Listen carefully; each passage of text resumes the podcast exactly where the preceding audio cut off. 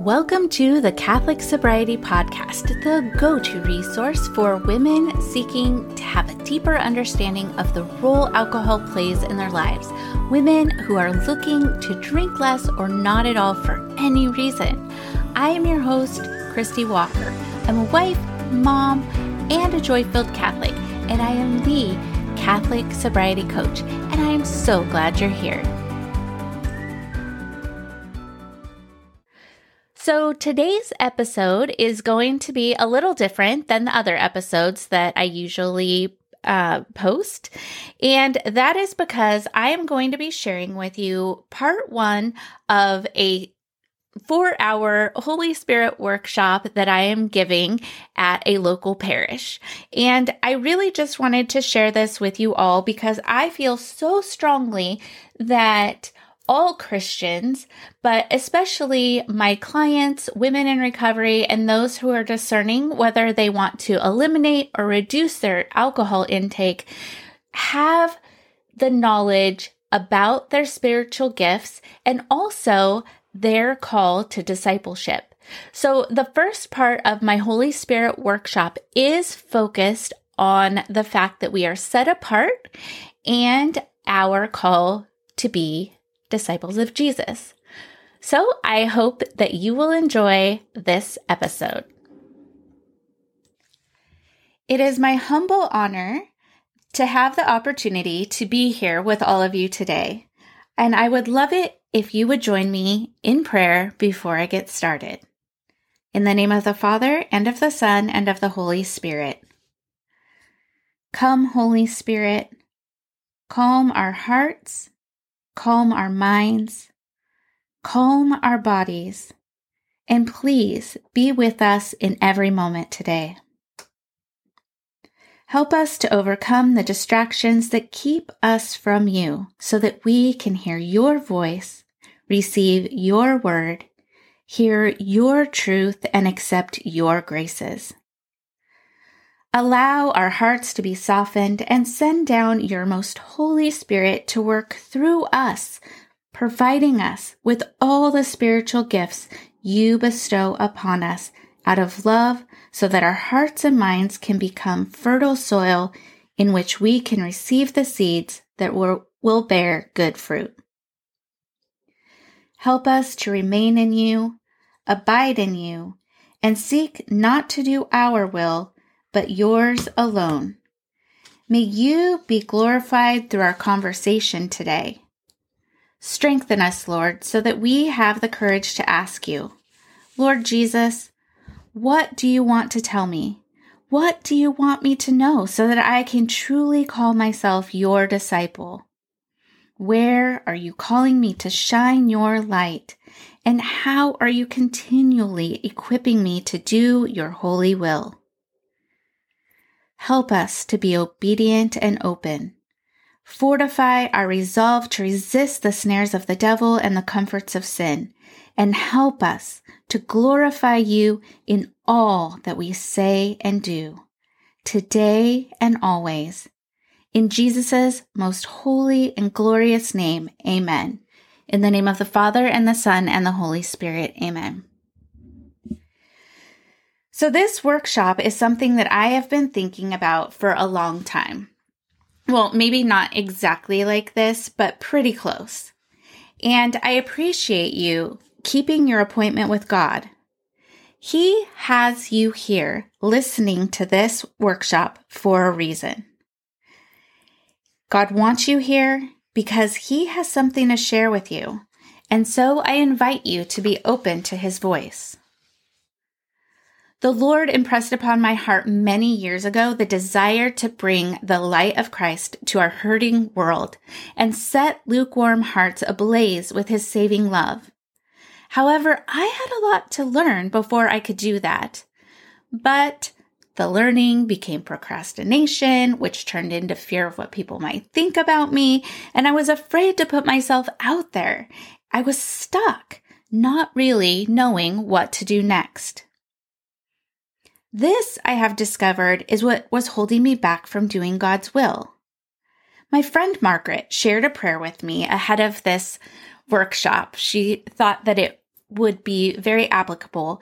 And she said that it was given to her from a friend who said it was something that she's been carrying around for 50 years. And so I'd like to share it because perhaps you can relate to it as well. And the Lord said, Go. And I said, Who, me? And he said, Yes, you. And I said, But I'm not ready yet. There's company coming, and I can't leave my family. You know, there's no one to take my place. And he said, You're stalling. Again, the Lord said, Go. And I said, But I don't want to. And he said, I didn't ask if you wanted to. And I said, Listen, I'm not the kind of person to get involved in arguments. Besides, my family won't like it. And what will the neighbors think? And he said, Baloney. And yet a third time the Lord said, Go. And I said, Do I have to? And he said, Do you love me? And I said, Look, I'm scared. People are going to hate me and cut me up into little pieces, and I can't take it all by myself. And he said, Where do you think I'll be? And I said, Oh, all right, but can I do it my way? And he said, No, we'll do it together. And the Lord said, Go. And I sighed, Here I am, send me.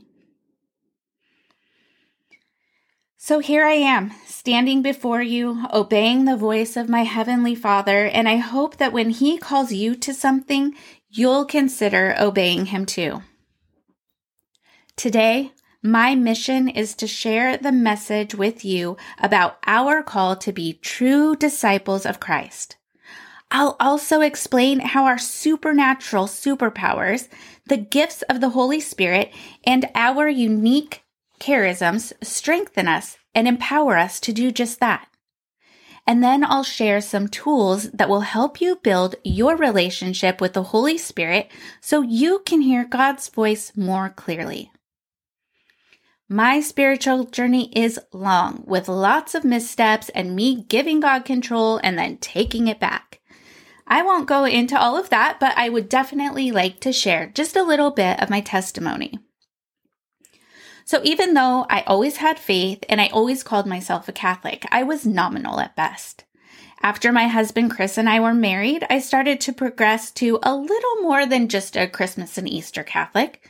I was an Ash Wednesday, Palm Sunday, Easter, Mother's Day, and Christmas and random Sundays Catholic. I would also describe myself as a Catholic who liked to pick and choose which church teachings she wanted to get on board with.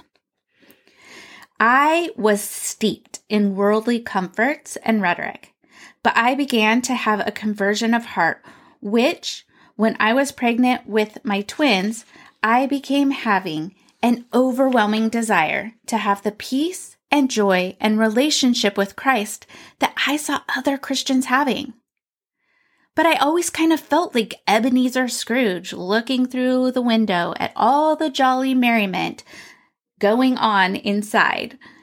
Those were the other Christians, and I had to stay out in the cold, not feeling worthy enough to enter or even knock.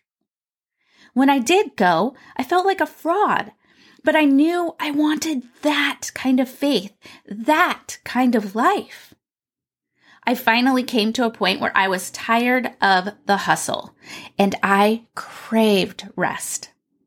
I was tired of having to rebuild over and over, building after building on sands of my own truth instead of standing on the firm rock of the truth. I remember asking God often, Why is my life such a struggle? Have I not endured enough? Can I please catch a break. Now, looking back, I realized that I lacked a lot of things, but I lacked one huge thing. The most important thing, the thing that every Christian must have before anything else. Can you guess what that is? It was a relationship with Christ. I called myself a Christian, yet I didn't take the time to know the Master. the one who created me out of love and for love. He who has all my days numbered and knit me together in my mother's womb. I didn't know him.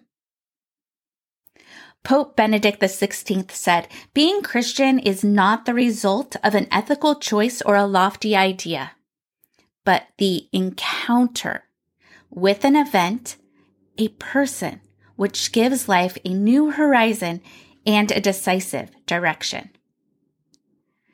I clung to many of the comforts of my old life while hoping for something new. If something was going to change, then I needed to change. I had to accept God's goodness and graces and realize that as a baptized Christian, I have been set apart. And so have you. 2 Timothy chapter 2 verse 21 tells us, Therefore, if anyone cleanses himself from what is dishonorable, he will be a special instrument, set apart, useful to the master, and prepared for every good work. We are set apart to be useful to the master. Isn't that just beautiful? I don't know if you've noticed, but our world lacks hope. People lack a sense of purpose. They are searching for something, but it always seems just out of reach. It reminds me of Matthew chapter 9 verses 35 and 38, which says, Jesus went around to all the cities and villages, teaching in their synagogues and proclaiming the gospel of the kingdom and healing every disease and every sickness. Seeing the crowds, he felt compassion for them because they were distressed and downcast, like sheep without a shepherd. Then he said to his disciples, The harvest is plentiful, but the workers are few. Therefore, plead with the Lord of the harvest to send out workers into his harvest. Doesn't that sound familiar? The thing is, we can't make disciples unless we are disciples. It takes one to make one. C.S. Lewis writes, All who are called to salvation are called to discipleship. No exceptions, no excuses. And Jesus clearly lays out the conditions of discipleship in Matthew 16, verse 24. He tells us, we must deny ourselves, take up our cross, and follow him. Now let's break that down a little more. Being a true disciple of Christ means saying no to temptation. Not just saying no and then thinking about it or how much we're suffering because we are de- denying ourselves. It means saying no and moving on. I know that's easier said than done, but it's the only way. Being a true disciple means knowing his plan and aligning ourselves with it. It means realizing we are not our own. The blessings God gives us are not ours. We are stewards. God wants us to enjoy them, but we are not the owners. Disciples are also called to be salt and light. We are to shine Christ's light into the darkness and bring hope where there is despair, healing where there is brokenness, and love where there is hatred. You know, all those things that are included in the prayer of St. Francis. we are also called to be the salt of the earth. And I hesitate to use the word salty because that word is usually associated with being angry. And while there's definitely a time and a place for righteous anger, that is not what Jesus means. Salt is used to bring out flavor and preserve foods from spoiling. It also stimulates thirst. So, as disciples of Christ, we share the good news with others. which creates a thirst to know more about Jesus. And in doing so, the hope is that these folks will turn away from sin and turn their faces towards God. Now, before I start talking about the road to discipleship, I feel compelled to share something with you. I want you to know that God loves you. God loves you so much that he created you out of love. Christ died out of love for you because he desires to spend all eternity with you. Now think about all the people you see on a daily basis. God loves them too. In fact, He loves every single person you see, everyone you meet, whether they are steeped in sin, faithful and kind, anxious and searching, bitter and angry, joyful and excited. He loves them all, even the ones that don't love him back. That's why it's so important that we do what Pope Francis suggests and ask Jesus what he wants of you and be brave. Somebody somewhere is depending on you to do what God has called you to do.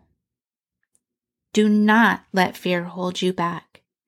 The evil one wants nothing more than for you to pay attention to your feelings instead of God's truth.